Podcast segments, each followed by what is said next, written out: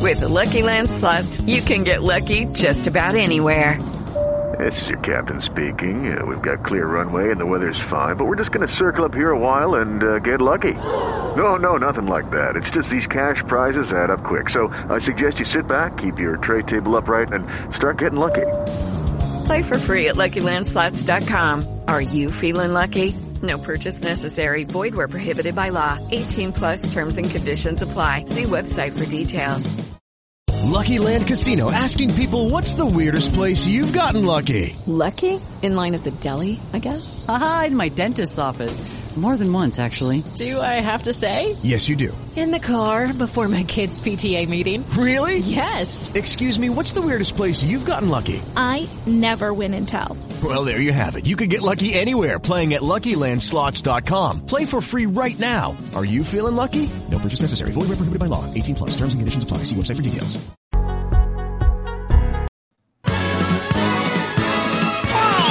There'll be spectacle, there'll be fantasy, there'll be daring do and stuff like you would never see. A movie, Yeah, we're gonna be a movie. Starring everybody. And me. There'll be heroes bold, there'll be comedy, and a lot of fuss that ends for us real happily. A movie, We can watch it all develop. Starring everybody. And me. We'll take the world set it on its ear. Come on, join in. We're gonna start right here. And we are going to start right here. Hello, and welcome to a Radulich Broadcasting Network podcast triple feature. I'm your host, the mandated reporter, and frankly, I'm mortified, Mr. Mark Radulich. And joining me tonight is David Wright. How do you do, sir? I'm doing fine, thanks, Mark. Merry Christmas, Happy Hanukkah, and all that to everyone. Yes, Mad Kwanzaa to you as well. And happy Boxing Day. Boom, boom. Yes. Boxing, right? Yeah. Yeah, yeah. I mean, got to get those deals somehow.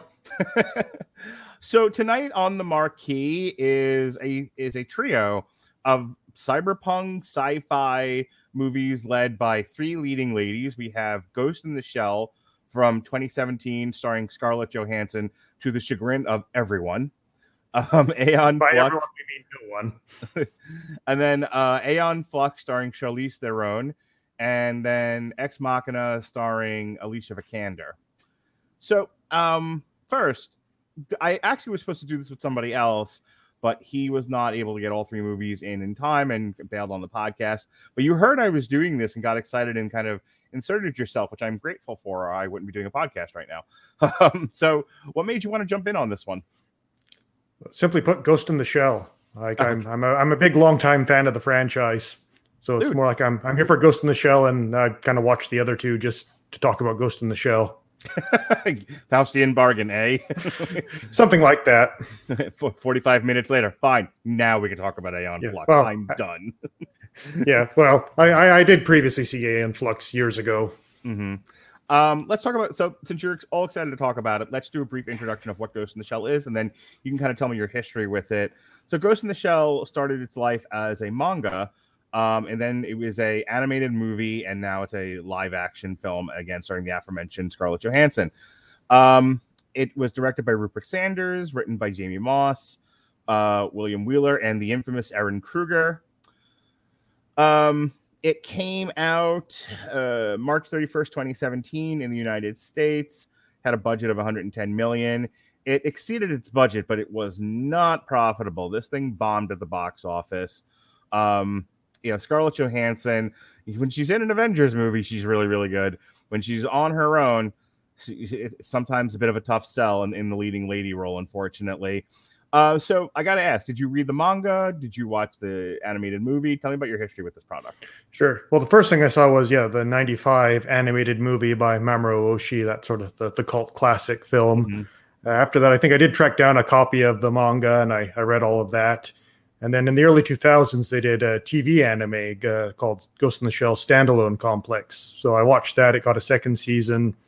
Watched that too. I think there was a TV movie added. Then they they did a second animated series called Ghost in the Shell Arise, which was kind of like Ghost in the Shell Begins. Like they're all teenagers now, almost. At least the well, the character designs looked a lot younger than Mhm. previous, so they, they kind of started with the backstory of Section Nine and whatnot. And then I think there was also Standalone Complex season three, which showed up on Netflix. Watch that. So I've seen most of the adaptations of Ghost in the Shell, including Ghost in the Shell 2, the second movie by Mamoru Oshii, which I think was just a part of a like you say, a Faustian bargain to get another film he wanted made gotcha. done. You know, it's like, okay, we'll make your fancy art film about how anime sucks now because no one has any different ideas. Just make another Ghost in the Shell movie. People actually pay money to see that. you know, uh, so he did, and uh, yeah, so Ghost in the Shell has had a lot of incarnations over mm-hmm. the course of its uh, its life and even like uh, Masamune Shirow, the original writer, he's been pretty cool with that. He's just you know like I'm I'm happy to just you know this is my version of it and let other people sort of take my ideas and uh, you know run with it in different directions. Uh, for the record, I would say standalone complex. The first two seasons are probably what I would consider the best incarnation of Ghost in the Shell. They kind of have the most big ideas with a a decent budget and some good writing on it, almost sort of like a cyberpunk procedural series so that's kind of the ghost in the shell that all others are judged against. If you were to, and, I want your answer in two parts, okay? Yeah, I'm, I'm, I'm giving this is this is a test question. I, I need I need an essay form. I need two parts answered. Um, so if you were to a sell somebody on watching Ghost in the Shell, like, hey, you should check out this IP Ghost in the Shell and all of its very incarnations. Why? and when they say, okay, but what's it about? Remember, you're at the water cooler. They have to go back to work. You can't be all day. you can't be Charlie from It's Always Sunny in Philadelphia with you know with the red string and everything. You have like 50 words or less to tell them why and tell them what. Why Ghost in the Shell? What is Ghost in the Shell? Yeah. Well, I'd say it's one of the sort of foundational cyberpunk stories. Mm-hmm. Sort of Ghost in the Shell and Blade Runner, I think, are probably the two biggest ones. Uh, it was a big inspiration for The Matrix, mm-hmm. back in the day. And uh, basically, what it's about is it sort of takes place in the not too distant future where cybernetics have become very commonplace and information technology is advanced a lot. And you know, when we talk, when I say cyborgs, I'm not talking about the Borg from Star Trek. These are you know cyborgs that look very much just like normal humans. Just you mm-hmm. know, they they can have super speed, super strength. They can you can plug right into the internet, and it kind of just explores crime and sort of some of the esoteric questions arising from that. Okay. It seems to, at least judging from how the movie was done, it seems to um, deal a lot with someone's memories, their past, them trying, you know, they wake up as one thing, they used to be another, and it's that search for the other that's motivating them. Am I off on that? Uh, well, again, there there are many different stories okay. told in Ghost in the Shell, and even the original manga was a lot more just punching bad guys type stuff. Okay, Fair whereas enough. the the Oshii movie that was a lot more navel gazing, where like in the case of the Major, it's more like her sort of trying to figure out, you know, what makes me me. Mm-hmm. Like you know, like you know, we can identify ourselves by our physical forms, but like, there's a scene in the movie where she's just you know out and about town and she sees like other bodies almost exactly like her. Mm-hmm. So you know, it's like, yeah, what what what is it that makes me inherently myself? And they even get into the idea that you know your memories can be hacked. So you could your entire life could just be a fabrication written by someone else. So it's sort of you know you know what separates the ghost from the shell? And the idea of the ghost is it's this sort of part of the consciousness that cannot be copied. Like that's sort of like your your soul. Okay. Yeah. So when when they announced that they were let, us just talk about this for one minute and then we'll get into the actual movie when they announced that they're doing a Ghost in the Shell movie, I think this was Paramount who did this. I think Paramount might be responsible for at least two out of the three of these. Yeah, Paramount's definitely responsible for this one. This was Paramount, Amblin, DreamWorks. So this is um, Steven Spielberg's production company, Paramount, all of that. And when in development, they were like, okay, we're gonna do the Ghost in the Shell movie based on this manga slash anime slash whatever, and we're gonna get Scarlett Johansson in the lead there was a there i know you joked about it but there was a segment of the population that was like what the hell man um, because i'm guessing the the actual lead is an asian gal uh, um, uh, yeah like it takes uh, the Oshii movie i think takes place maybe around hong kong or at least mm-hmm. some it's definitely in an asian country mm-hmm. uh, standalone complexes without a doubt in japan okay uh, so what was so? Did you care? You know, did you feel like there were you know a half a dozen other Asian actresses that could have done the role better? What was your thought on the casting of Scarlett Johansson for this? Yeah, I mean, you know, they get- yeah, this was when she was big uh, from you know being Black Widow in the MCU, so she, Right. she certainly had you know the, she she knows how to put on a cat suit and do action scenes. Sure does, Ollie. Yeah, yeah, um, but uh, so like I, I could, and she's a, she's a big name, so the Mhm. business, you know, the business side, you know, the the you know producers with their cigars, you know, pitching it. I can I could totally get why they went with Scarlett Johansson. I know why, and and if I'm on the side, you know, um, if I'm on the side of the studio, there's no there's no debate about this. You know, a half a dozen Asian actresses aren't going to sell nearly as many tickets in theory, in theory, as Scarlett Johansson, who was just in the Iron Man and Captain America movies. Yeah, I mean, you kind of run into the problem of finding an actress that has the physical abilities, yet also the Mhm. acting chops to do that. And in the case of some Asian actresses, that I know, like they had Rinko Kikuchi, a lot of people Mhm. said because again, Pacific Rim. But uh, Rinko Kikuchi, I mean, good actress, but her English is not that great. She she Mhm. mem- does most of her lines phonetically, so you know she has a very limited range in performance. Uh, right. but so yeah i think it would be more of a, an indictment of just that hollywood hasn't really produced like a female asian action star that could sell movies. And like you know even i i'd be hard to press to sort of say you know who would who would i cast in this movie as as an of, of what actors i know that would fit the, the character and be able to do the acting as well as the action bits. And then, But, uh, and then the other side of it is, you know, you got to get more than just a fan base out there. Isn't enough of a, of a fan base, I would imagine, to really make this worth doing. This is this isn't an art piece. this is supposed to be a major. What was the budget on this thing? I said 110. This is Marvel money. This is yeah $110 low, low end marvel This money, is yeah this is meant to do 560 6 million 600 million dollars. Who do you plaster on the poster that's going to drive all the boys to come see this thing? And Yeah. you know, there's not a lot of good answers there. Well, what I find so funny is like the place on the planet where the least amount of people were worked up about this was Japan.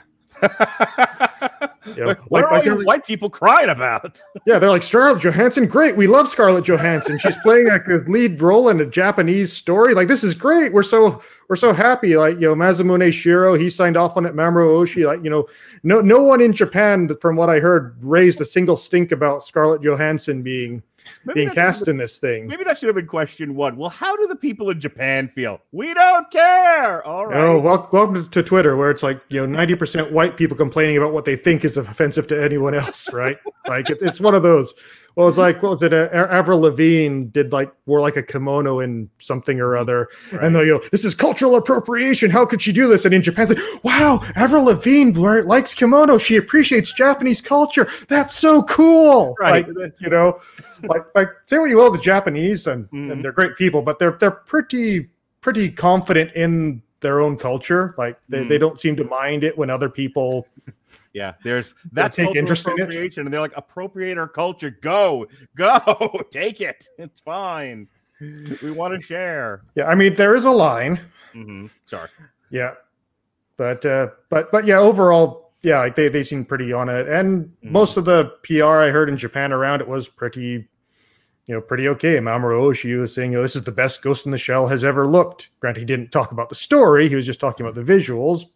You know, Yeah. read between the lines there, but you know, That, yeah. that, that seems when I was reading up on the history of this, that seemed to have been the buzz where everyone agrees that the movie looks good, and we'll we'll get into the craft now of it. But it everyone seems to have agreed the movie looks good, and Scarlett Johansson's doing her best with the material. The story in and of itself borders between meh and what? Yeah, So- yeah, because like for me, like I said, I've seen many of the different incarnations of this franchise, and Mhm. you know what you can do with this setting. So I saw the movie. It's like, oh, they just went with the most boilerplate, boring milk toast story they could for this. yeah, that. You know, that's the spoiler alert: the corporation is evil. That's it. okay. So the plot, such as it is, goes like this: In the near future, humans are augmented with cybernetic improvements into traits such as vision, strength, and intelligence.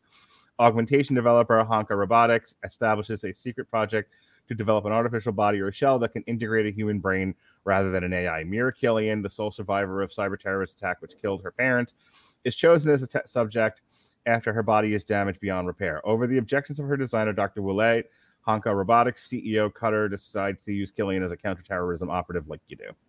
A year later, Killian has attained the rank of Major, the Major, in the counter- Counterterrorism Bureau of Section 9, working alongside operatives uh, Batou, Togusa, under Chief uh, Aramaki.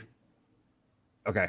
Um, Killian, who experiences hallucinations that Willette dismisses as glitches, is troubled by how little she remembers of her past. The team thwarts a terrorist attack on a Hanka business conference, and Killian destroys a robotic geisha after it murders a hostage. Uh, after learning that the geisha was hacked by an unknown entity known as Kuze, Killian breaks protocol and dives into its AI for answers. The entity attempts a counter hack, and Batou is forced to disconnect her. They trace the hacker to a Yakuza nightclub. It's always the Yakuza, David. Well, in Japan, yes. where they are lured into a trap. The explosion destroys Batou's eyes and damages Killian's uh, body. Cutter is enraged by Killian's actions and threatens to have Section 9 shut down unless Aramaki keeps her in line. Again. Section tra- 9 gets shut down a lot. Okay. They're almost like S.H.I.E.L.D. Gotcha. Kuze tracks down Section 9 Hanka consultant Dr. Dahlin and kills her. The team links her murder to the deaths of other senior company researchers and realizes that Willette is the next target. Kuze takes control of two sanitation workers and sends them to kill Willette. Now with cybernetic eyes, these eyes, Batou kills one while the repaired Killian subdues the other. While they integrate, interrogate rather the worker, Kuze speaks to him before compelling him to commit suicide. Togusa traces the hack to a secret location where the team discovers a large number of humans mentally linked as makeshift signal uh, network. Killian is captured, and Kuze reveals that he is a failed Hanka test subject from the same project that killed that created Killian. He urges her to question her own memories and stop taking her medication, as it actually helps block her memories. Kuze then frees her and escapes. Killian confronts Willette, who admits that 98 test subjects died before Killian and that her memories are implanted. Cutter has decided that Killian is a liability, like you do, and orders Willette to kill her after she returns to Hanka Robotics. Instead, Willette gives Killian an address and helps her escape. Cutter kills Willette but blames Killian, saying that she has gone rogue. He informs Aramaki and then the team that Killian must be terminated. Killian follows the address to an apartment occupied by a w- widowed mother, who reveals that her daughter, Motoko uh, Kusanagi, Kusanagi Yeah, ran away Motoko from- Kusanagi. Yeah. Thank you. Ran away from home a year ago and was arrested. While in custody, Motoko took her own life. Killian leaves and contacts Aramaki, who allows Cutter to remotely eavesdrop on their conversation. Batou, Togusa, Aramaki eliminate Cutter's men, trying to ambush them, while Killian follows her memories to the hideaway where Motoko was last seen. There, she and Kuze meet and recall their past lives as anti augmentation radicals who were abducted by Hanka as test subjects. That didn't work out very well, did it? And then the tank, and then the spider from Wild Wild West shows up. Um, Or the end of the first movie. yeah. Cutter deploy, uh, deploys a spider tank to kill them. Kuze nearly dies before Killian is able to tear out the tank's monitor control center, losing her arm in the process. Mortally wounded, Kuze asks Killian to come with me. There is no place for us here. Killian refuses, saying, No, I'm not ready to leave. I belong here. Kuze says he will always be with her, and the ghost then fades out. Then a Hanka sniper kills him. Batou and team rescue Killian while Aramaki executes Cutter with Killian's consent. The next day, now repaired and embracing her true identity as a Japanese uh, Motoko, Killian re- uh, reconnects with her mother and returns to work with Section 9. And nothing of value was lost or gained. All right. So I have to ask before we get into this is there anything, you know, we've talked about this with like other movies like like Spider-Man, for example, specifically Sam Raimi. It looked like there were actual panels that were cut out of the comic and storyboarded and then shot in the movie. Was there any iconic imagery from the manga or from the animes that's in this film, or was it kind of wholesale their own creation? Not so much from the anime, from the, or sorry, not so much from the manga. From the Mhm. 95 Oshii film, a lot Mhm. of scenes were lifted. Okay. The context of those scenes was completely changed. But uh, in, in this movie's fairness, every adaptation of Ghost in the Shell pretty much lifts Mm. those handful of scenes. Standalone Complex did it. I'm sure Arise did it. Whatever Well, they do so that- next will do it. Like that Oshii, that Oshii has a real eye for that. that 95 anime film it, it sounds like it's it's the most influential going forward of this like Certainly visually, like as Okay. far as some scenes go, like you have the the helicopters flying over at the beginning of the movie. That's Mhm. Taken right out of it. In fact, the the whole Motoko being built or the Major's body being built at the beginning is pretty much a shot for shot remake of the opening of the '95 movie, just with different music, which is okay. as good. Uh, like the bit at the end where she's falling from the from the building and she puts her hand in front of her face as mm-hmm. she cloaks. That's lifted right out of the I've actually 95 movie. Yeah, I must have seen that in a trailer or some some some. I've never seen it, but I I have seen images of it. I have seen shots of things. I even I knew that one. Yeah, the the fight scene where she's fighting the garbage man and mm-hmm. she's got the thermoptic camouflage on and mm-hmm. you know the water's bouncing off of her cloaked form. That's pretty much shot for shot out of the 95 movie, which is an amazing scene. Like it's mm-hmm. You know, pick one scene from Ghost in the Shell you want to see made with a hundred million dollars worth of Hollywood special effects. That's the one. Gotcha. So uh, yeah, there's bits here like the the the fingers splitting into little keyboard tendrils. That's from mm-hmm. from the first movie. Uh, you know, the eyes opening up and her plugging her face into the computer. That's from the second film. So yeah, there's there's a lot of things that have been lifted from mostly the '95 film. But again, in in their defense, every version of Ghost in the Shell lifts most of those scenes. All right, well, this is the part you've been waiting for, Dave. So tell me, what did you think of this movie? like it was it was very predictable bog standard mm-hmm. you know like you know they didn't save your life they stole it it's like you know you you, you know that line's there like of course the the medicine she's taking is what's suppressing her memories instead of helping her like yeah you know, it's again they they told probably the least interesting story they could and tried to make it half an origin story like in the mm-hmm. original you know, like again, cybernetics are commonplace. Like the major isn't anything special in terms of her her cybernetics, and I mean, she's special in that she has a lot of cybernetics. Mm-hmm. She's like eighty percent, you know, robot, well, and, and has been. The way they shot it, she seems like a human head, and the rest of it's a robot. Just about, yeah, brain, brainstem, everything yeah. else is there, and for the most part, her origins are shrouded in mystery. Mm-hmm. I think one one of the episode they kind of gave her a bit of a backstory, but that's never really been important to the character. It's just more like she's really, really good at using her body. Like she can, mm-hmm. she can do all the backflips and martial arts, and she's you know tactically a very savvy person. That's kind of her character, and and the like the show works best when it focuses not just on the major but on the cast. Okay. Like uh, what, one interesting thing is you have Batou and Togusa, who Batou I think is very well done in this version. Mm-hmm. Uh, the the actor that plays him, I think, does a, a, pretty good job with the character. He's sort of the more musclehead mm-hmm. type type character. Still still a fairly smart guy, but uh, you know he, he's almost kind of acts as a big brother to mm-hmm. the major, even though she's pretty much mostly his superior in ability. Um, but you also have like Togusa, who has very little to do in the movie Mm-hmm. But in this in the show, he's basically uh, has very little cyberization. He kind of like just has a port in his neck to plug into the internet, but otherwise he's pretty much 100% human, and he's like a, a father and husband. So you sort of have all these different things that they experience in this, you know, like post singularity world, and you have all these variety of opinions on that. Like how mm. Togusa views something is different than how the Major would view something because he's not a cyborg. Okay.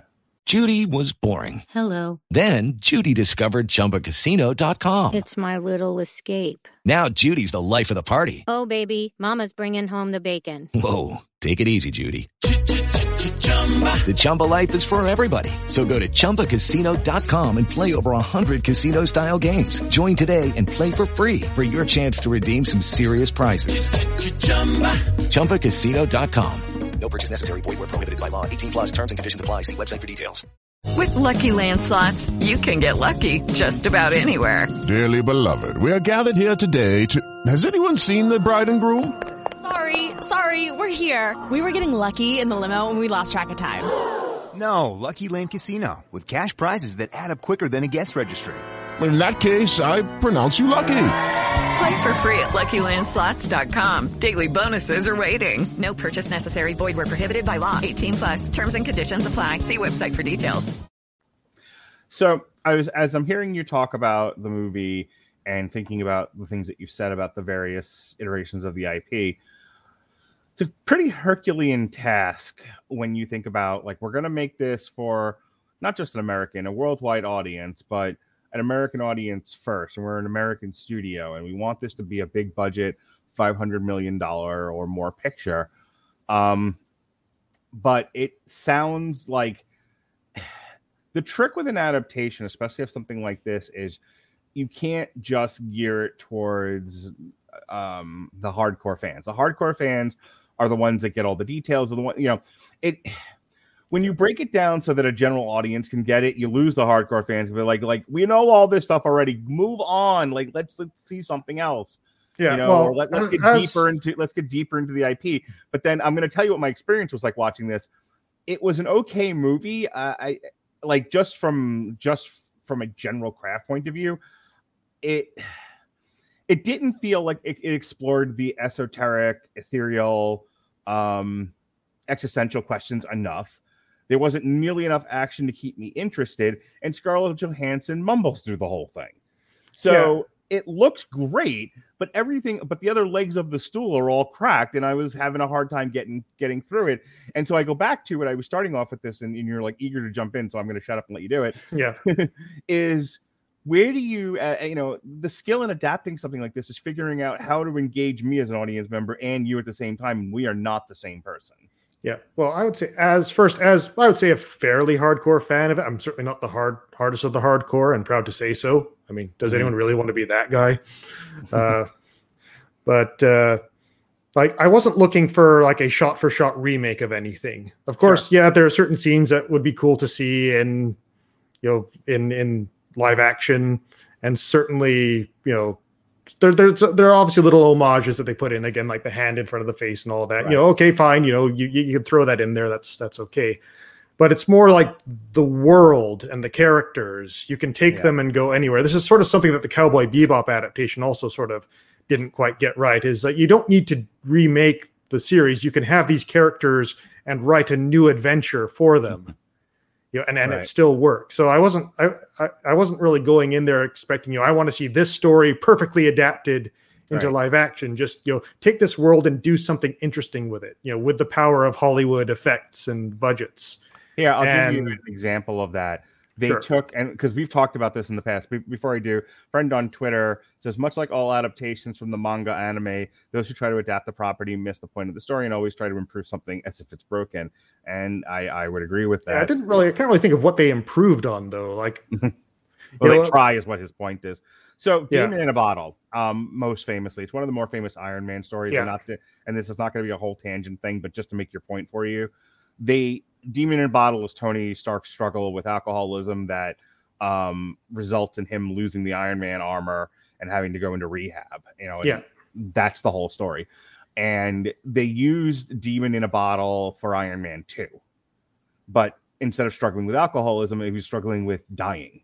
You know, Yeah. the the arc reactor is killing him, um, and and the beats of the story are more or less the same. The treatment of it is different. The the the specificity of it, um, the specific points is different. Instead of alcoholism, it's death. Um, but but the story is pretty much there. Like that that's an example of I think of what you're talking about, which is you know we don't necessarily need to see the actual demon in a bottle captured on screen. You know where it's you know Iron Man leaves Las Vegas. What we Yeah. do, you know, tell your story. You can just draw inspiration from these things. Yeah. Yeah, yeah, like like for example, the original movie, the the '95 Mhm. movie, is just like a a robot body, Mm, you know, that is to have a person put into it, escapes all by itself. mhm. So the the evil corporation is trying to get this thing back because like an AI that they have has gone rogue and stolen this body.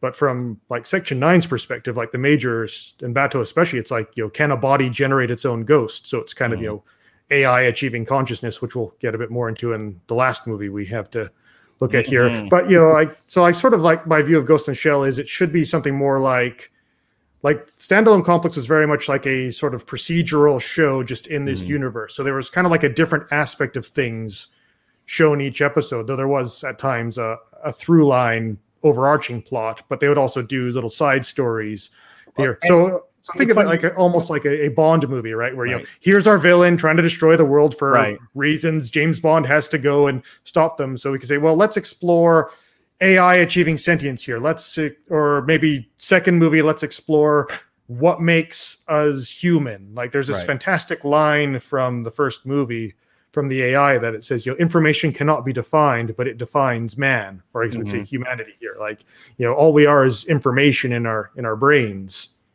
Yet, you know, we can never quantify what information actually is. You brought up Cowboy Bebop, and I wanted Yeah. to, I wanted to um, go ahead with that.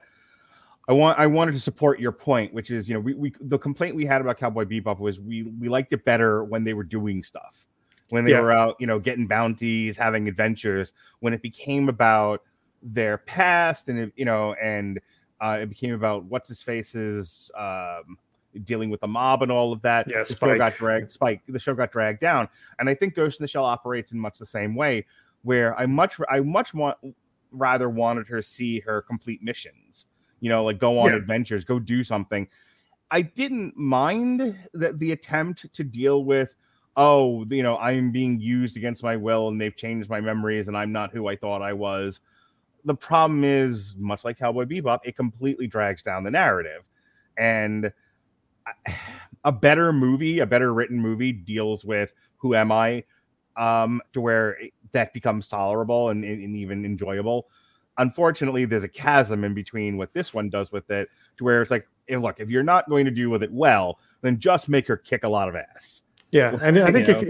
if you don't deal with those sort of higher ideas, which is kind Mm-hmm. of what what sort of gives the spice to the Ghost in the Shell, it's like Mhm. you know, there's no sizzle to the steak, Mhm. and you just kind of get you know, you're sort of bland, generic. Okay, everything you know is wrong. The corporation's evil. Punch stuff. Spider tank. Right. I will tell you this then. and Then I think the key to have have adapting this would have been to try to treat that a little bit better. I just I don't think it was successful in that matter. Yeah, like and you don't need a lot. You don't need to Right. like make a navel gazing, super intellectual show. Like Right. you, you can still have all your punchy and kicky and Mhm. explosions, but yeah, give it a little bit. Yeah, a little bit of something to munch for your brain to munch on. Like pick Right. one, pick one big idea and do something with that. I think the mission. I think the the bad guy in the mission, you know, the plot that drives it forward, needed to be separate from her agonizing over her own memory and state of being and who and what am I. Yeah, like That- often that be an internal is- conflict. Yeah, that stuff's more in addition to the plot. Like you have this these separate events that they're dealing with, Mhm. but then you have sort of how they are reacting to what is Right. happening in the world. That's sort of where the and that's the problem with this adaptation is that becomes the entire movie. Yeah. The, the entire focus of this is, hey, I'm not who you said I was, and I'm gonna destroy, I'm gonna burn everything down, and it's like, meh, you know, the and then there's a problem with her as a character then because then she's she's not somebody who's interesting enough as she's written in this movie to where I want to see her reclaim her life. And when they're even and even when she starts to get those memories and she talks to I think her mother and whatnot um in the movie, like and this might be a performance issue, and this will be the last thing I say, and I'll give you the final word. I like Scarlett Johansson as an actress, and I think when she's given something with a little bit more bubble to it, a little bit more flash and fancy, uh, you get the full Scarlett Johansson effect. They wanted her like brooding and ass kicking, and it's not that she doesn't pull it off; it's just that you she can do it and it be cool looking and it be interesting, but then other things have to have to highlight the film. You know, there has to be light elsewhere. It can't be dark upon dark upon dark upon dark. And that's the problem here is that they is that you look to her to kind of be the shining light in this really really dark story and she's not all that interesting and you're like well i've got now nothing to really hook me to this. And if you're like me and you're like not a fan of the the ip then this just becomes generic cyberpunk story and i'm on to the next thing. Give you the final word Yeah, it's uh, to, to sort of quote uh, Mike Toole, the sort of anime pundit uh, Mhm. reviewer. Like, you know, the, it, it, it was a it was an average movie that got an average reception. Like, and and that kind of sums it up. But uh, yeah, I think they didn't really dive into what made the source material that much interesting in its best form, and that sort of hurt them. And I do think it, it did suffer a bit from being a sort of a grungy looking future. Like, I mean, yeah, they had all the the holographic advertisements on the city, which I think was kind of their their attempt to punch it up a little bit to differentiate it. But uh, that's not really where it was needed. No, and here's the thing about this, uh, and then we're going to go right into Aeon Flux. You need your movie like this while it has a dedicated fan base needs to grab people. You you know when they run a trailer against another movie or they run tv spots of your movie it needs to be able to grab anyone sitting on the couch who hasn't the fuckiest freaking clue what this is. You do that with images. You do that with to one degree or another um star magnetism. You do that with a couple of different elements. If you you know if you become kind of a slave to the image of the thing, if you become a slave to its aesthetic, um, you take the chance that you're going to lose people who are just not interested in that sort of thing. And then what else is there to, to bring people to the theater? And I have to remind people the uh, as much as I like art, I like my wolves and my, and my pigs and my lambs. Yeah. Um, uh, and my Zolas. Uh, the object is to sell tickets to a, to a feature. Yeah, but this this should have been like a political thriller set mm. in the not too distant future where cybernetics are commonplace with a bit of existential crisis, you know, mm. put on the top for a bit of spice. That's kind of all you need, and you don't need to go into backstories and into details. Like you just know this is this is a team of elite government agents. Some of them are cyborgs going around solving crimes and kicking butt. Sounds great. Make that yes. movie. Exactly. That which is what they should have done. You know what you could have done to help you write that movie? What, Mark? you could have used, you know, I did all that and I didn't even write the time down. You could have used Grammarly by Godfrey. Grammarly's AI powered products help people communicate more effectively. Um, Grammarly helps write mistake free on Gmail, Facebook, Twitter, LinkedIn, and anywhere else you write on the web. Grammarly corrects hundreds of grammar, punctuation, spelling mistakes while also catching contextual errors improving your vocabulary and suggesting style improvements. To download Grammarly today, go to getgrammarly.com slash W2M network. Again, that's getgrammarly.com slash W2M network to download Grammarly for free. My my son was kidding me about this yesterday. He we when we were recording the Christmas podcast, he said something and I and I went into one of my plugs and he was just like, Are you done with your boring plug now? Can we go back to the movie? I'm like, thanks, Jonas. Um I think you froze. Oh no, you're oh, welcome. All right. Just Okay, gotcha. Here, yeah. Sorry. All right, let's move on to our next feature. This is Aeon Flux. Uh, Aeon Flux uh, began its life as an animated science fiction TV show on MTV during their Liquid television block. Uh, it's from 2005, stars Charlize Theron, is directed by Karyn Kus- Kusama, who also is known for um, uh, Girl Fight, uh, Jennifer's Body, the Invitation, and Destroyer, and she has an upcoming Dracula movie coming out, plus a whole bunch of TV credits. And uh, this was on a this had a budget of 55 to 62 million dollars. It bombed. it, made about 52.3 million dollars. This was yet another Paramount feature. Uh, they were the production company on it through um, MTV Films was the actual production company, and Paramount distributed it. And um, I did not. I was aware of Aeon Flux. Um, I, you know, I watched enough MTV as a kid that I, I would see commercials for Liquid Metal and gen, uh, Liquid Television in general, and then specifically for the Aeon Flux show.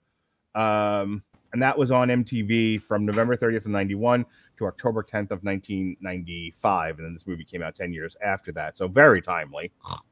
Anyway, um, so I think you said uh, at the top of the show right before we started recording that you watched Aeon Flux for this podcast, but had you not heard of this? Had you not heard of the cartoon? You had no idea what this was? Uh, well, way back in the early days when I first started getting into the whole anime scene, you know, mm-hmm. you'd go to like the local HMV. Don't know if you have HMV in the states, but you know, your your mall, you know, video music store. Sure. Uh, yeah, and you you hunt and find the anime section and you'd flip through like the 10 DVDs they had there mm-hmm. and wish they all cost a lot less. But uh, and Aeon Flux was already was was always in there. Mm-hmm. You know, but it, it had a very different art style and I mean, it's not anime, it's like American animation, but you know, it's adult animation, right? Mm-hmm. So uh, that was kind of all I really knew of it was like, okay, there's this thing called Aeon Flux that's in the anime section, but it's not anime, so I didn't care about it. So yeah, 1995, I'm in college. 91 through 90, 91 through 95, I'm high school and then college, I should say. I was in high school through 90 to 94. Um, and so, like I said, I watched a lot of MTV, specifically Headbangers Ball.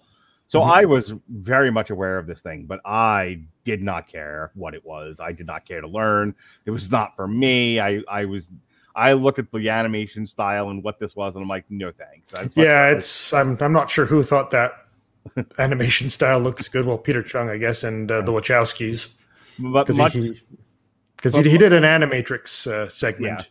But th- yeah, other than that, the original Aeon Flux in this movie, that's all I've ever heard of. of that. um but i remember like i would see again watching commercials of it and I, and I bring this up because this is yet another thing where i think they really really tried to recreate some of the more iconic scenes specifically the aeon flux character uh sort of splitting and hovering over the bladed grass. Like for me to have remembered that like that they must have used that image in a lot of the marketing uh because i because Yeah. they do it in the movie and i'm like i've seen that before. Um the other thing and i and i know I, and someone who watched the show will have to explain this to me but the bug in the eye thing. Like i remembered on all the marketing you had the eyelashes catching the fly and that's the opening shot of this movie and i'm like and what are we doing here with this? You know? Yeah, who, who who wants that? Who wants like a struggling fly that just ate poop, you know, flitzing around on your eye? You know, yeah i don't know why that's part of the marketing. I don't know why that was like one of the iconic images from this show. And you know and then, and then once it's in the show once it's part of the canon you have to do it in the movie right? So they do. It has nothing to do with anything and i don't know why it's there um other than to satisfy people who are like huge aeon like flux fans she's of a which there are badass apparently who has five. really fast reaction I to reflexes, faster than a fly. But sure she's mr Yeah. miyagi all right so let's get into um aeon flux here Hey, this might sound familiar to people. In 2011, a deadly pathogenic virus killed 99% of the Earth's population, forcing the survivors to and that's that plot line is Earth. nowhere near as exciting as it used to be. really i was like wow could i have picked a more like contemporary topic to to uh, talk about a movie in uh, four centuries later in 2415 the remaining 5 million humans inhabit bregna a dystopian walled futuristic city state which is w- ruled god speaking of foundation by a congress of scientists although bregna is largely an idyllic place in the destroyed earth people routinely disappear and the population is plagued by nightmares um, they just should have called it Moscow. A skilled warrior named Aeon Flux is a member of the Monicans, who an underground rebel organization like Gav, who communicate through telepathy, enabling technology, and are led by the Handler, played by Frances McDormand. A after a mission to destroy a surveillance station, Aeon comes home to find her sister Una has been mistaken for a Monican and killed. When Aeon is sent on a mission to kill the government's leader, Trevor Goodchild, she discovers that both she and the Monicans are being manipulated by a cabal of council members working towards a coup d'etat unrelated to the goals of the Monicans. Aeon questions the origins of everyone in Bregna and, in particular, her personal connection to Trevor. Everyone in Bregna is revealed to be a clone grown from recycled DNA, with the dead constantly being reborn as new individuals and bearing partial memories of their previous lives. Their troubling dreams have increased. Cloning was required because the antidote to the virus made humans infertile. Trevor's ongoing experiments were attempts to reverse the infertility. His preceding clones had all worked on this problem. Aeon learns that she is a clone of the original Trevor's wife, Catherine, and that she is the first Catherine clone in over 400 years. Una was one of Trevor's most successful experiments, part of a group of clones that proved to be fertile, with Una having been pregnant when she was killed. However, in order to keep the dynasty of the Goodchild clones in power, Trevor's brother Oren had Una killed along with members of the fertile experimental group. He ordered all of Trevor's research to be destroyed in a confrontation with Trevor and Aeon. Uh, Oren reveals that nature has corrected the infertility problem and that some women are becoming pregnant without intervention by scientists. Oren has had them all killed to maintain the good child reign. Aeon then goes against uh, both Oren and her former allies who want to kill Trevor. Aeon convinces the other Monicans to ignore the handler and to help her kill Oren and his men. Aeon goes to excuse me to destroy the relical, uh, the dirigible that stores the DNA for cloning. There she meets Keeper, the old man who monitors everything. She discovers that he preserved Catherine's DNA for years, although an earlier Oren clone had ordered it to be destroyed, so Catherine could not influence any Trevors. The dirigible crashes into the city wall, breaking it down to reveal the surrounding land for the first time in centuries. It is lush and fertile. Oh God, the government has lied to us. They lied rather than wasteland they had been taught. All right, what'd you think of this one, Dave? Uh, Not a whole lot, in all honesty.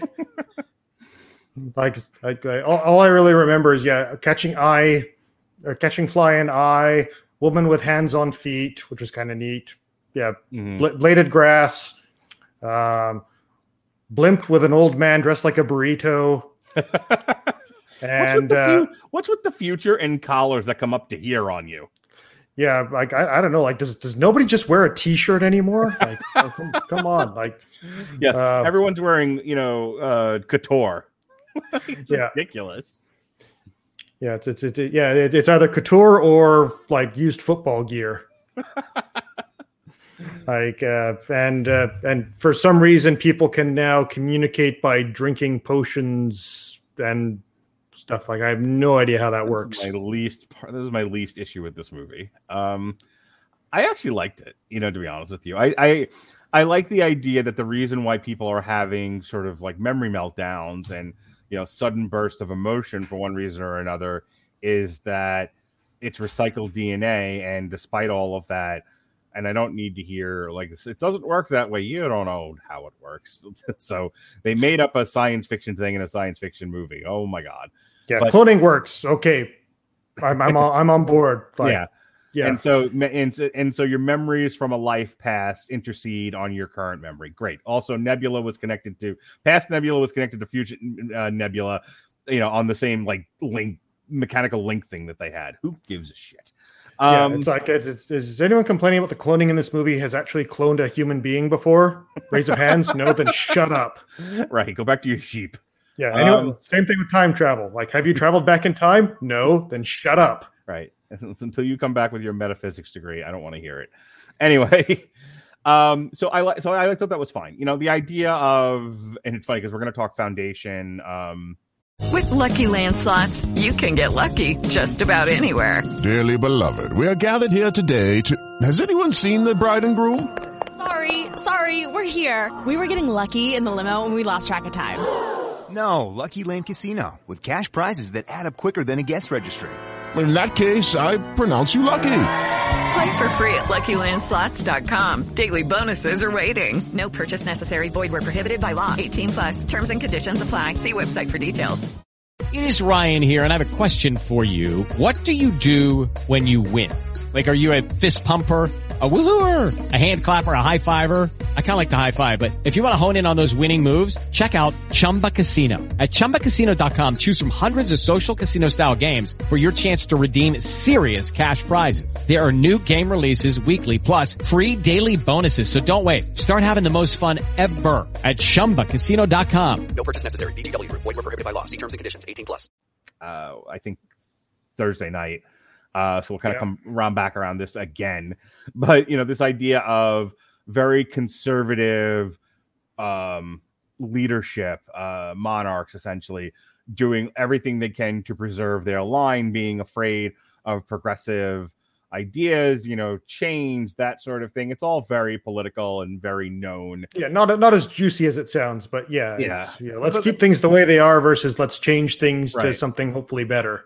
I was reading subtext. Um, anyway, so Lots of subtext. and so you know and so we have our rebels who want to upset the order of things but uh, but then we have the human drama of oh you know the, the the bad guy in this was connected to the good guy because they used to be lovers Yeah, the bad guy was the good guy all along. yeah I I will, Um, I'll, I will give him credit that at least the future city looks kind of nice. Like I'd Yeah. actually want to live there, and it and the society's not organized based on a high school cafeteria.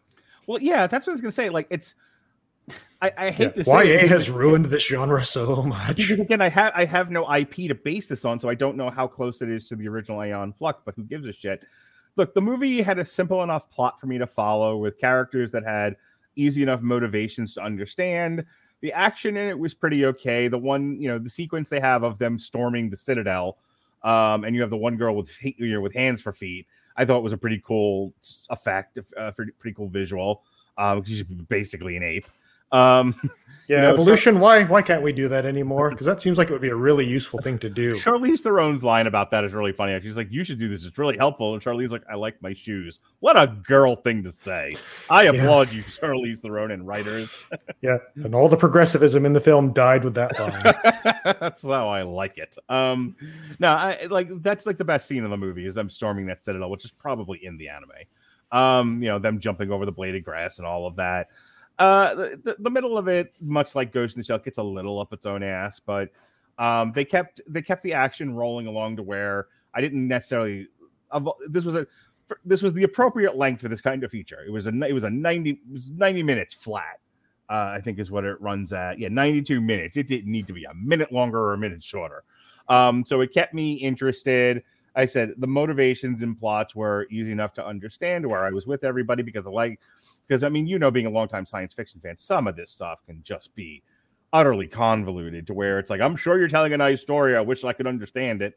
You know, um, e- e- the the downside to this is everyone's kind, uh, other than Charlize Theron, who, well, even Charlize Theron, everyone's kind of bland.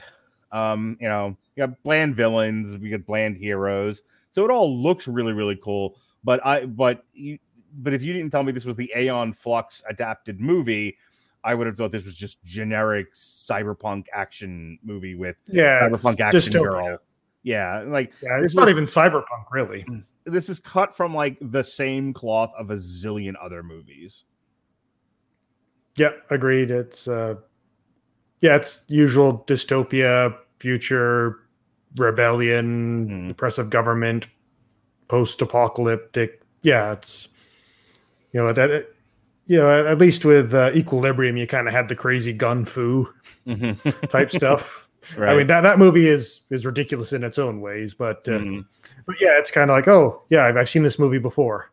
Yeah, this is one of those, you know, and and that's one of the things with triple feature is uh, outside of the, the odd one that we do, a lot of this is going to be, you know, compiling a lot of just fine movies, like movie. You know, as somebody once said, like very recently to me, like like why do you expect every movie to save the world or solve problem? Like I don't. It'd be nice if they were well crafted, but I'm not expecting, you know, a life changing thing to happen to me. And you know, Aeon Flux, more even I think more so than Ghost in the Shell, was one of those where I could absolutely put this on with my kids, watch it, have a good time, and utterly forget about it five minutes after I've I've hit stop.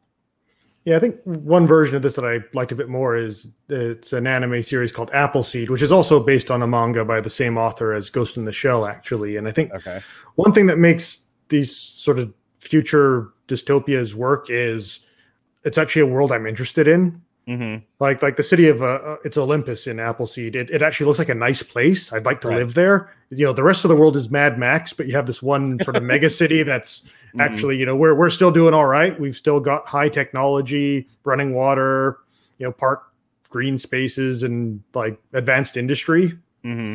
and it and sort of seeing that world now i actually it's a place i actually care about and want to see succeed so now that when you threaten it you know now i'm on board I think that might be one of the issues with Aeon Flux. Thinking back on it, is we really don't get any time to see what you know why see what this world is, the downside to it, and why people are rebelling. You get kind of a crash. yeah narrative. it's just these sort of sterile concrete Mhm. plazas with ikea furniture in them which again is better than mad max but right well it's not even that so much that it's you know like oh you know we have we have the good child uh monarchy and we need to unseat it because people are disappearing people are disappearing and that's unconnected from the the sudden burst of emotion that nobody can explain. And there's sort Yeah. and it's sort of the way the story is told they just lay that at the field like it must be them doing it. It must be the good child people doing it. And it's like how would you know that?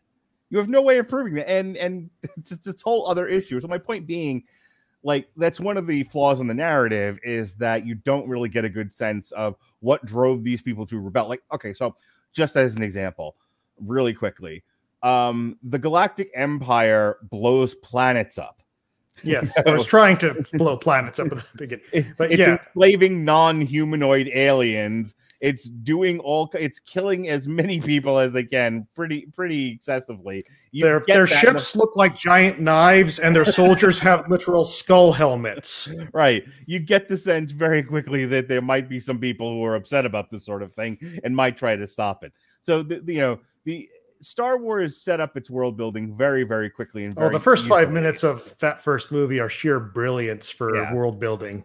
right you have there are no questions why people are rebelling against you know satan in a helmet you know as Yes. he's marching forth just chopping people to bits or whatever he does in the first one Yeah, yeah, Doctor Doom Samurai guy. yeah. So that's what you need, and that's what this movie lacks is a real clear idea of why Aeon Flux and these other people are rebelling.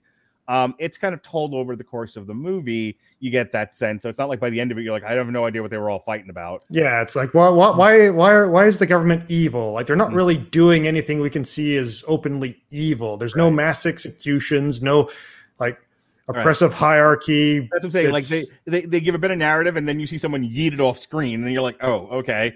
But you, there's no why or anything about that, or how often this is happening. Like, you know, I I mean, neither one of us lives in the sticks. We live in fairly populated areas. Would you know Yeah. if people were suddenly disappearing at the rate they're shown disappearing in this movie? Because it's like one out of like 500 people every once in a while is the way I got is the sense that I got there, and they're rebelling as if it's hundreds of people hoarded off to a concentration camp and shot into unmarked graves. It's like if that's what it is, you needed to have shown that because otherwise, I think it's this other thing that no one would have noticed. Not enough to spark a rebellion. Um, right, anything else No. about Aeon? Go ahead. Go ahead. No, no, yeah, I can't really. Yeah, it's a movie that hasn't really left much of an uh, uh, impression on me, and I think yeah, this is probably the most enjoyable discussion I've ever had on Aeon Flux. This is the most I've ever talked about it. But no, I think I think you make some very good points as to why this this doesn't work. It's kind of a overdone setting Mhm. in uh, in sort of cheap sci-fi movies. So I'm pretty sure this movie wasn't cheap. Uh, and yeah, they just there wasn't really kind of anything to really glob onto to make it anything more than that. Right. And then it bombed at the box office. No one seemed to give a crap. You know what would have helped Aeon Flux? You know what would have made it better? Uh, we already did the Grammarly ad. but uh, what? Wait, Do, do, we, do we do we have a new sponsor? You know what would have made it better, Dave? Music, a better soundtrack. Oh, okay. Jesus, we should have used that when I referenced it for Ghost in the Shell. But okay, yeah, sure. Yeah, the music was was kind of bland and unmemorable. Maybe You it could use that kick-ass sound I was just saying, theme. you watch the original Matrix, and you get like Rage Against the Machine and all these great songs in yeah, there. Coriano Club to Death, Right. You know, all this all, Zombie. all this awesome music that is memorable to this day. And iconic. I don't even listen to those bands and I know who they are. Right. And they're iconic and you know, you can't they're always associated with the Matrix. That's what Aeon Flux needed. And you know where you could have found music that would have been iconic and that you could have associated with the movie?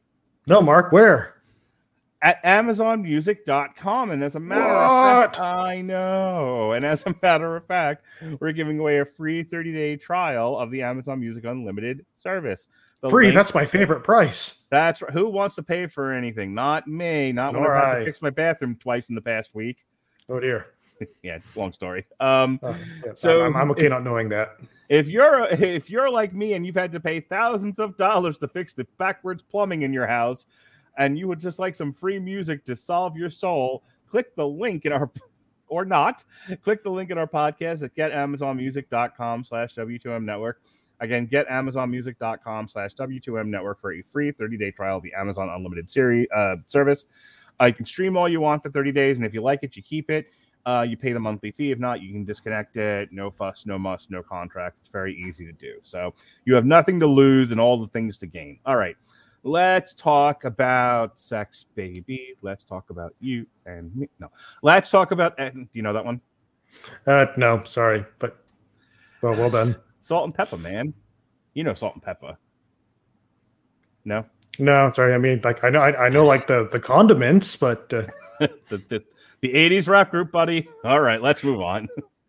All right, um, with that out of the way, let's talk about Ex Machina, a 2014 science fiction psychological thriller, uh, written and directed by Alex Garland in his directorial debut. It stars Domhnall Gleeson from Harry Potter fame, Alicia Vikander. Um, and uh, Oscar, Oscar Isaac. Isaac. Yes. Yeah. Before he was famous. Uh, this was filmed on a budget of 15 million. I can believe that. yeah, it was minimally profitable. It, it uh, made 36.9 million. It, this is by A24 and distributed by Universal. This is a A24 has been giving us this year a lot of the boutique platform indie releases.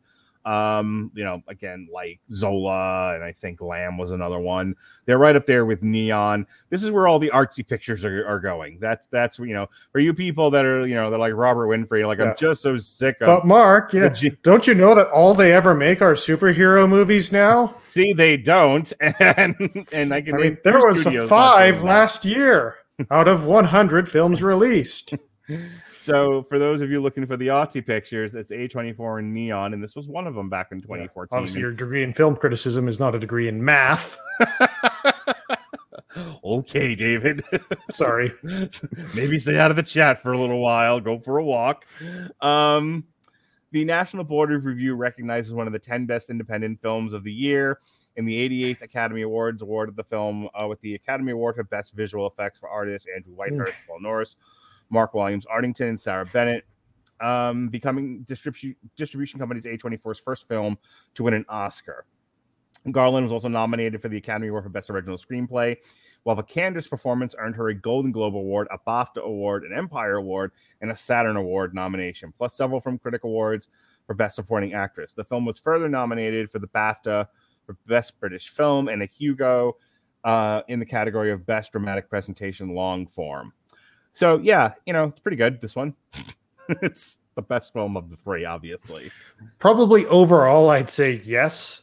Though, in all honesty, I'd kind of chalk this up to it's not quite my cup of tea. Like this.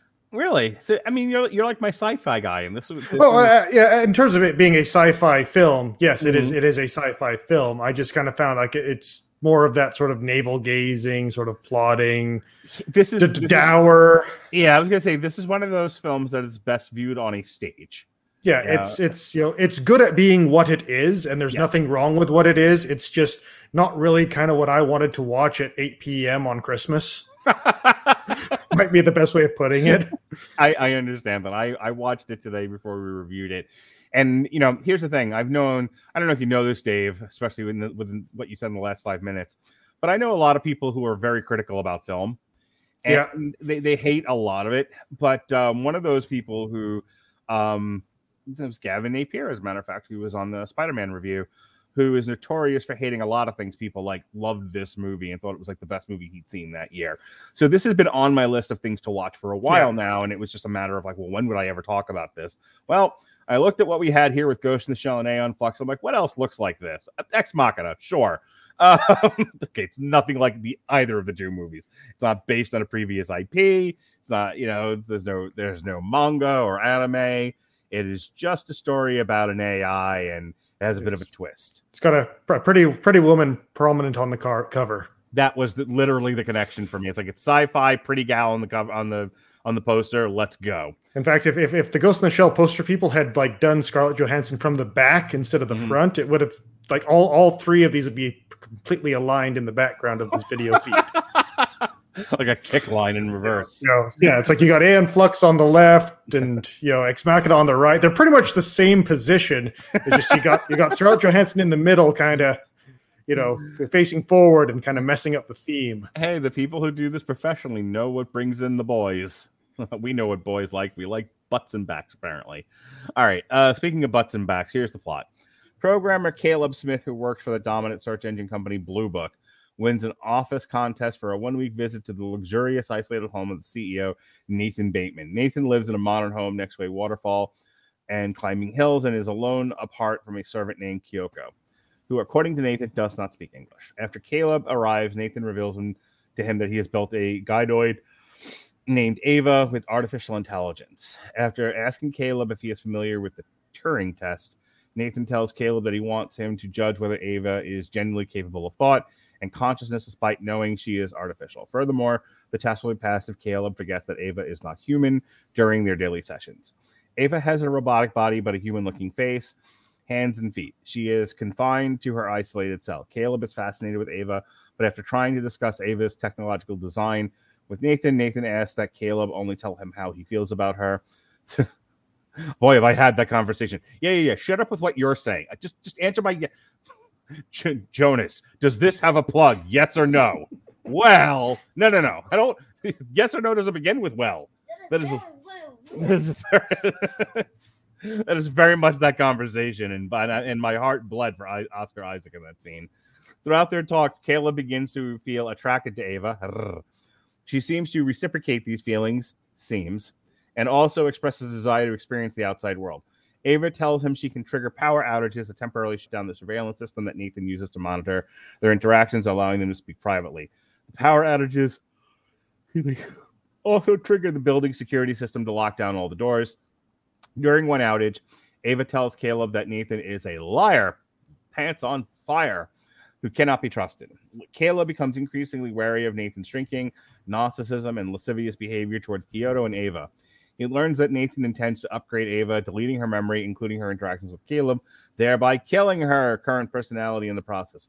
After encouraging Nathan to drink until he is passed out, Caleb steals the security card to gain access to his room and computer. After altering some of Nathan's code, Caleb discovers disturbing footage of Nathan interacting with previous Android models and learns that Kyoko is also an android. Becoming paranoid that he himself might be an android, Caleb goes back to his room and cuts his arm open in a scene I could not watch with a razor to examine his flesh, thus confirming that he is human. And at their next meeting, Ava cuts the power. Caleb explains Nathan's plan for her, and Ava begs for Caleb's help. They form a plan. Caleb will get Nathan drunk, like you do, and reprogram the security system to open the doors during a power failure instead of lock- locking them. When Ava cuts the power, Caleb and Ava will leave together. Caleb's plan is to jeopardize is jeopardized when Nathan dis- declines to share a drink with them. Nathan reveals to Caleb that he observed Caleb and Ava's last secret conversation with a battery powered camera, as well as Caleb cutting himself. He says Ava has only pretended to like Caleb. What a girl thing. so he will help her escape. This, he says, was the real test all along. It was me, Austin. Sorry. And by manipulating Caleb so successfully, Ava has demonstrated true intelligence. Ava then proceeds to cut the power. Caleb reveals he suspected Nathan was watching them and modified the security system the previous day when Nathan was passed out, disabling the locked door in Ava's cell after seeing Ava leave her confinement on their surveillance camera. Nathan knocks Caleb unconscious and rushes to stop her. With help from Kyoko, Ava stabs, stabs Nathan, but in the process, he destroys Kyoko and damages Ava. As Nathan bleeds out, Ava enters his private room and repairs herself. She then takes pieces of artificial skin from Nathan's earlier android models to cover her mechanical appearance. She dons a wig, a dress, and high heels and shoes and goes on a night in the town. She paints the town red and she has to take on the appearance of a human woman. As she leaves the facility, she locks Caleb inside Nathan's surveillance room and ignores his screams, confirming she was manipulated manipulating Caleb, as Nathan suggested. Ava escapes the facility and is picked up by the helicopter meant to take Caleb home. Arriving in an unknown city, she blends into a crowd. The horror, David, the horror. A poor man is locked in a closet forever. Well, until he starves to death. until he starves to death, sure. Uh, I really like this movie. You know, it is one. It, it, it is a quiet, thoughtful picture, despite some of the jokes that I was making um, about relationships and loneliness and artificial intelligence. I think my only like major criticism before I kind of kick it over to you for your thoughts is, and this just might be, I, I really do need to get surround sound for my house because I usually have to keep the volume at like about 70 in order to hear anything. And even then, you know, the problem with the problem with that is that when everyone's whisper whispering their dialogue, it's very hard to hear. And then suddenly something blows up in the next scene, and my kids come running because they think that the Christmas tree has fallen over or something. My Yeah, wife, Hollywood, please stop doing this. or my wife comes running in the room. What happened? And I'm like, I'm Or- watching a movie. Or, or, or manufacturers of home electronics, put in a setting that will automatically adjust the volume for us, Yeah. please. yeah, I, I'm really getting tired of watching movies where everyone boom, ah, ah, you know, I'm like what the hell? Yeah, I'm, I'm- I'm here to watch a movie. I don't want to keep working the volume control up and down, up and down. Yeah, or ma- making everyone in my house deaf. Yeah, Uh, or the apartment building. yes. But anyway, uh, other than the quiet whisper dialogue, I thought this was a very this was a very interesting movie. My other only like craft issue, and this just might be me thing, I really feel like they telegraphed the twist ending early on to where it takes it sucked the tension right out of the movie for me because you knew at some point he was being set up. Like there's no way this movie goes on the way that it does, and and he is either being monitored by Oscar Isaac and or being manipulated by the robot at which point you're just then waiting for the bottom to fall out and when it does it does so in such a sleazy way. Like oscar isaac telling uh, domhnall gleeson like yeah no i picked you because you're a loser not because you have any special talent. And i figured this hot broad who's running around naked you know would easily manipulate your sorry ass. Great. All righty then. What'd you think? Uh, yeah, certainly. I think it's it's a pretty tightly written script. Mm-hmm. Like, like certainly, like when when the plan finally goes into motion, you get the you know the the double cross and the double double cross and the double Mm-hmm. double double cross at the end. Sort of a lot of the things that had been set up previously kind of all come together. Mhm. Like yeah, Kyoko being a robot, uh, Ava's ability to recognize lying on people Mhm. uh, you know it, that, that's all good and, and yeah like the programming skills that uh, was it chris has and yeah like it, you know it comes together pretty good and like it all kind of His name is works Caleb. Caleb that was it i knew it Yeah. started with a c but yeah when when that all comes together it, you know, it works pretty good and and yeah it does it's it's very good at building suspense Mm-hmm. I thought like you, know, you don't really know who to trust, who's manipulating who.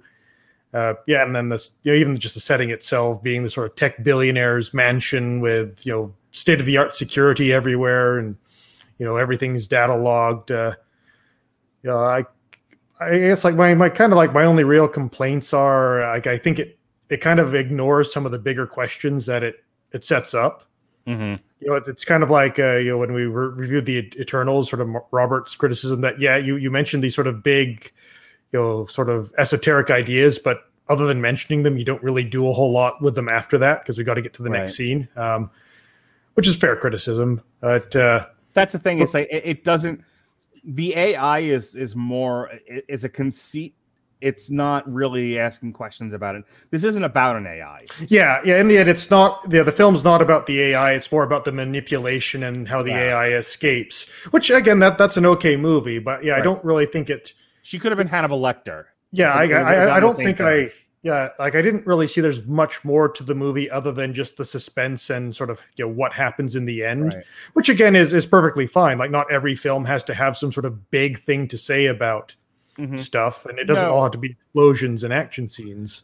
I, I've brought this up a number of times. There's a short story book about the Joker that I like, and you know, and one of the short stories, um, collection of short stories, one of the collections, it has this doctor who works at Arkham who's interviewing the Joker, and you know, he's getting to know the Joker, and the Joker is like mildly manipulating him uh, uh, through over the course Mhm. of it.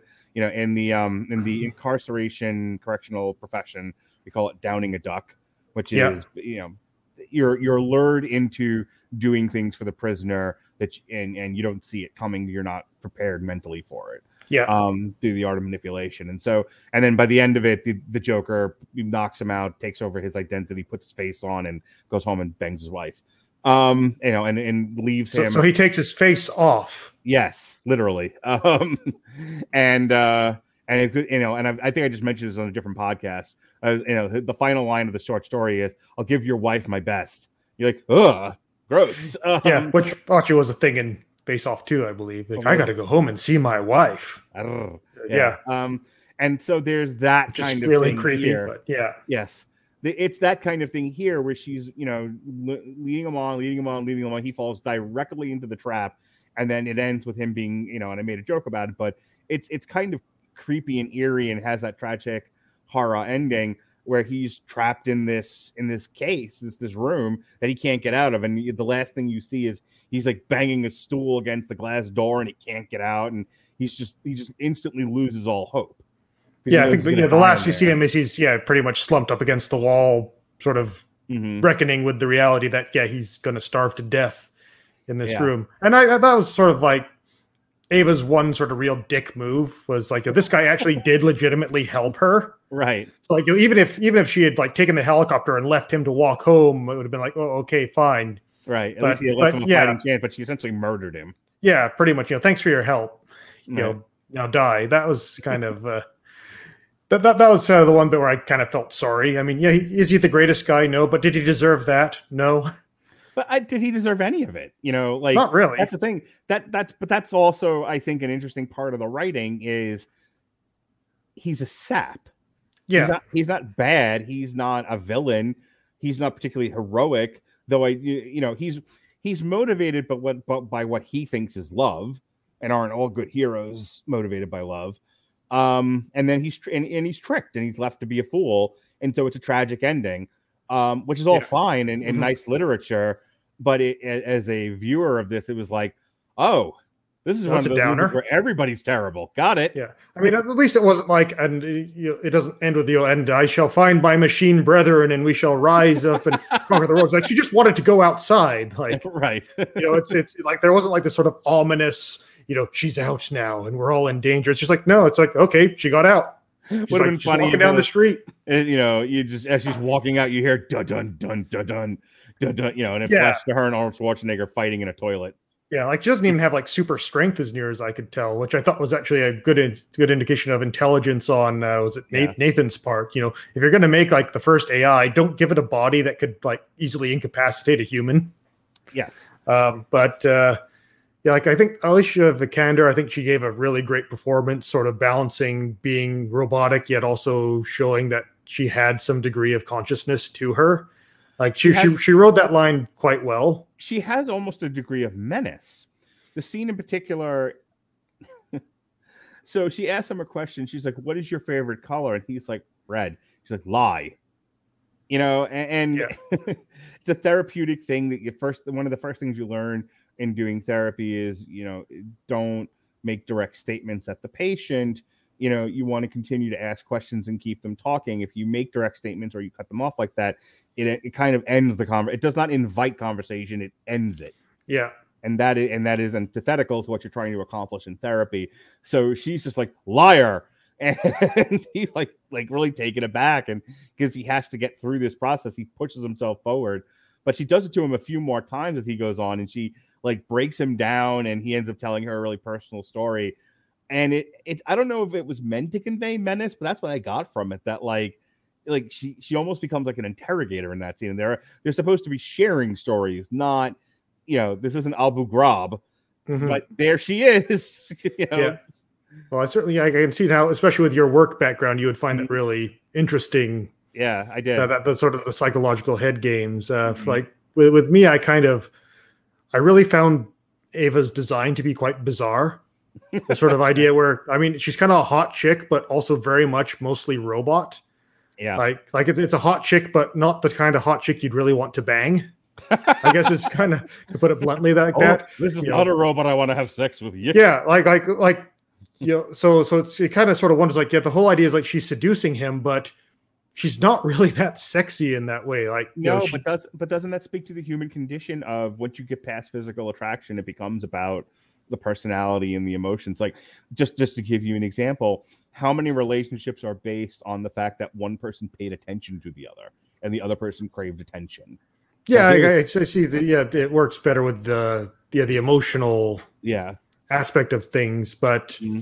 like but you know seeing like the, just the design of the character it's you you're not getting hot for a robot with this this character design and i mean maybe uh, maybe it's just me i mean whatever floats your boat guys but uh, i mean you know, once she actually like puts all the skin on at the end which Yeah. was amazing that all the shades matched up and it was her size but sorry sorry to yeah i had to put a bit of mr wizard in all, here but all A cup women, it's fine. It all works. Um, yeah, yeah, but uh well, it's even like when she was like talking to Kyoko, it's like Kyoko's like you know three inches taller than her, so, so or, or maybe she's wearing heels. I'm not sure.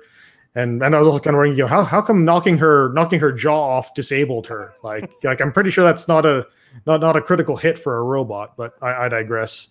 Uh, again, no, less Mr. Wiz, but yeah, like I kind of thought found it kind of interesting that she's kind of sexy but not and if, if he if the goal is him trying to lure like like Nick or whatever his name is, Oscar Isaac's character, trying to Mm-hmm. lure him in by making her sexy, it's kind of like a really weird way of doing it. You'd think he would have gone with the full like skin suit on her pretty girl, and then oh surprise, she's a robot. Doesn't that queer the results though? If the idea is you're supposed to buy that she's knowing full well that she's a robot, you're supposed to buy that she's human. If she if she's made to look like Pamela Anderson, you're not going to you know it, it, it you're going to already make that leap. And they say that in the movie, not necessarily about her looks, but um, Caleb brings up like, why, why did you make her purposely look like a robot? Why not make her look more human? He's like, because I want you to forget that she's a robot. Is the point yeah, of this? exercise. and and that was kind of an interesting conversation that I wish they had dived into more. Is Mhm. just you know like I can obviously see that this is not a woman; it's a robot,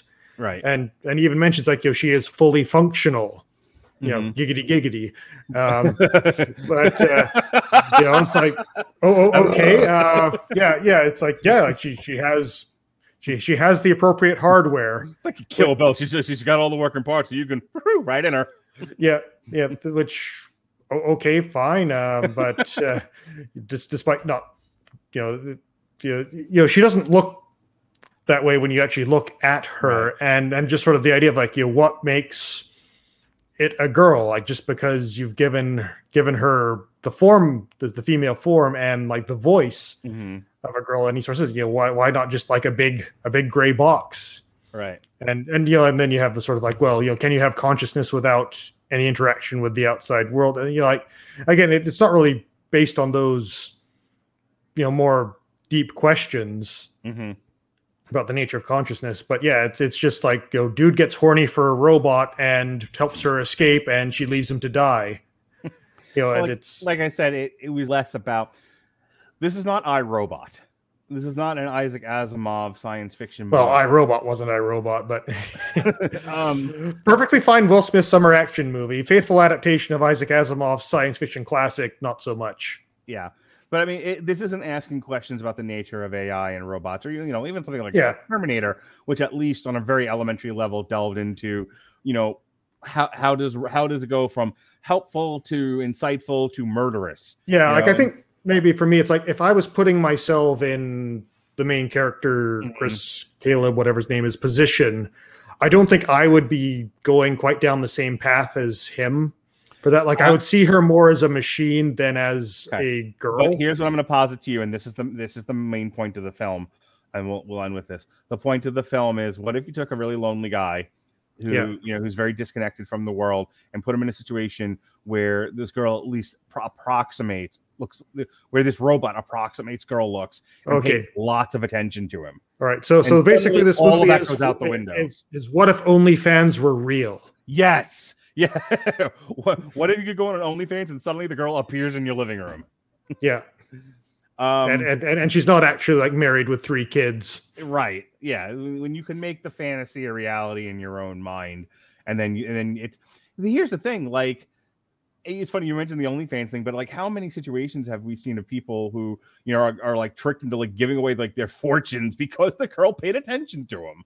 You know, it's like it's like if you've ever been in a strip club, you the girl can get you to spend more money than when they make you seem like you're the coolest guy in there, and those guys are desperately in need to made to feel like they're the coolest guy in there Yeah. you know, and then it's all, you know, and then the lights come on, everyone goes home and it's all over. And it's like, hey, wait a minute, I've been had. She didn't think I was cool at all.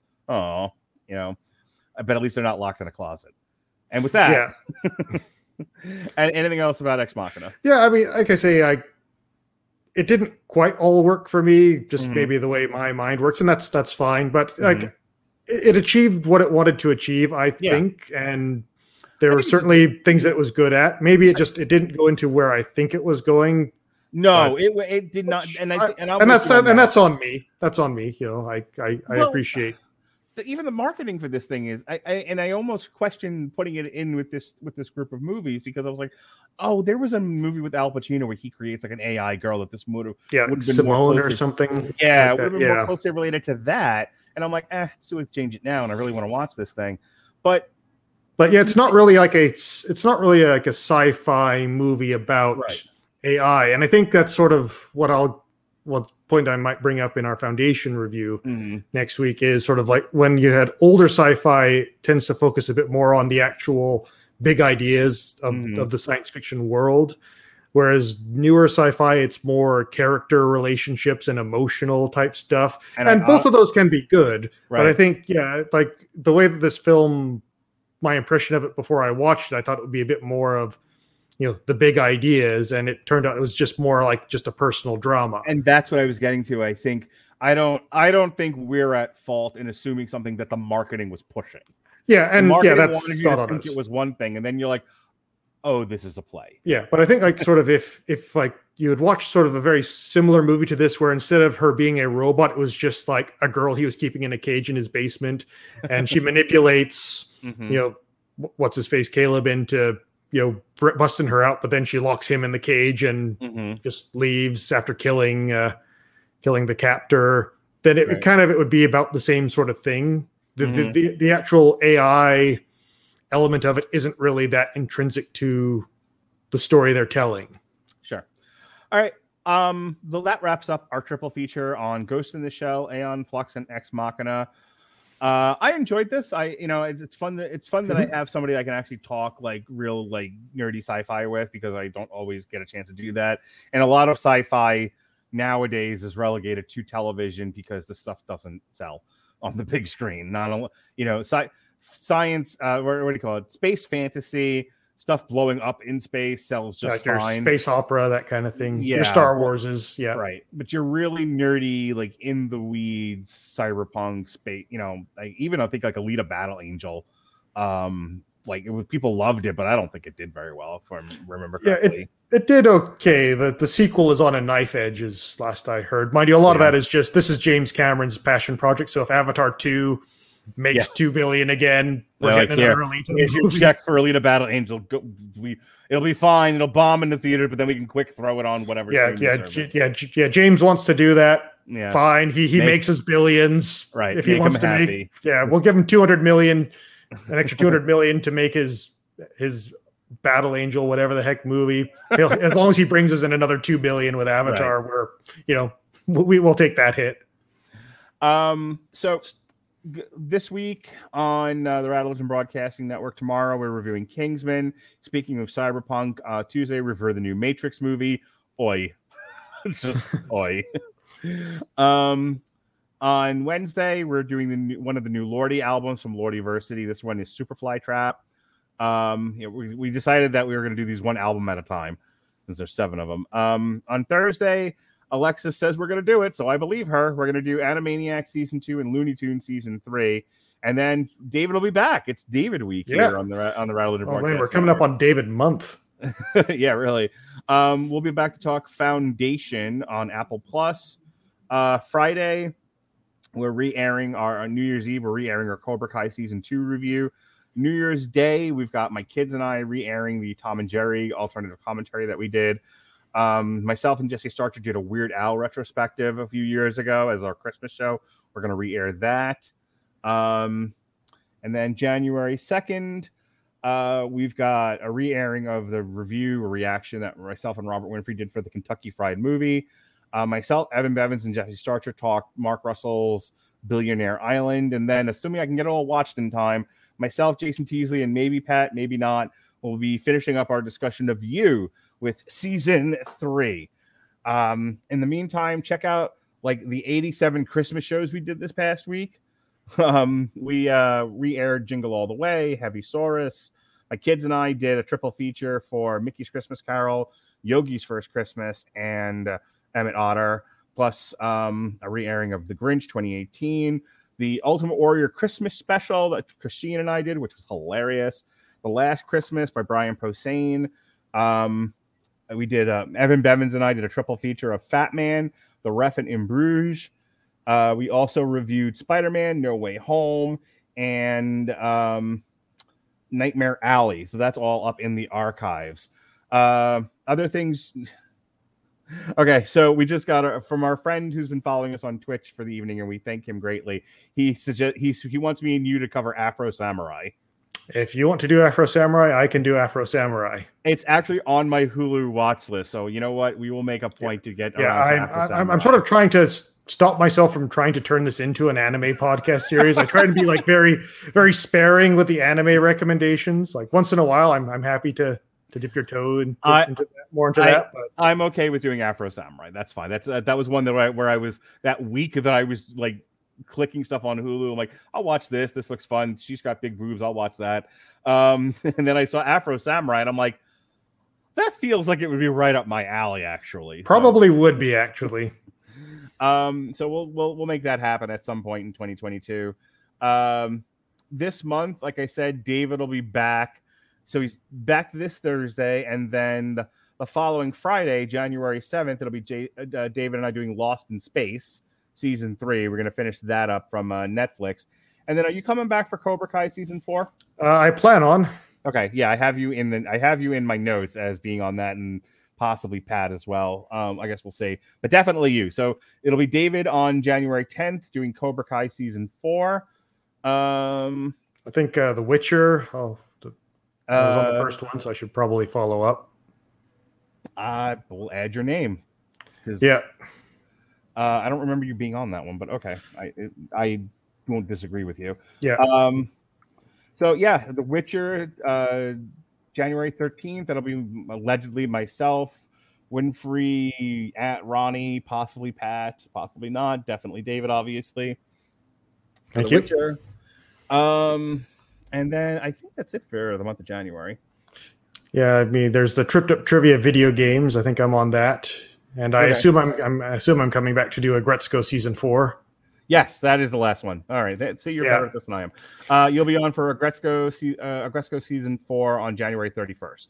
Yeah, and I could probably talk Hawkeye if that one's not already packed to the rafters. Um, it is because um, Ronnie Adams said he only wants to do that one with me, so I kicked everybody off of Uh, it. okay, yeah, no, no worries. I'm, I'm, I'm not going to die on that hill, but I, I did, I did watch it. So if you needed someone, but uh, okay, with- i- i- if you need a pitch hitter, feel free to drop me a line. But I, I'll assume I'm not. Robert and Alexis might be doing something extra for Hawkeye, so get with them. Um, Sure. All right. Anything else that you want to plug real quick before we get out of here? Uh, no, I think we've kind of covered uh, everything we have for the next month, and then we'll we'll go from there. Yep. Yep. Uh, I, I know the book of Boba Fett starts like in a few days. So whenever we get around to reviewing that, I'm sure Yeah, they have really well. packed the end of the year with uh, streaming TV. Like no it's, kidding. Yeah, like if, I, if I'm not on any of these shows, it's just because I couldn't find the time to watch it. It's you know I got Lost in Space, Cobra Kai, Witcher. Yeah, but We already did Aggretsuko, loved it, but uh, that, yeah, that then Boba Fett. with- that was what happened with November. It was just like everything ended in October, and it was like, well, let me try to watch 87 shows now in the month of November to try to get Yeah, covered. yeah, like like the, the streaming services really need to get on board with like the Hollywood method of uh, not cramming everything into one week. Yeah, it's exhausting. All right. Um, thank you for joining us here on Triple Feature. For David Wright, I'm Mark Radulich. Be well, be safe, and behave.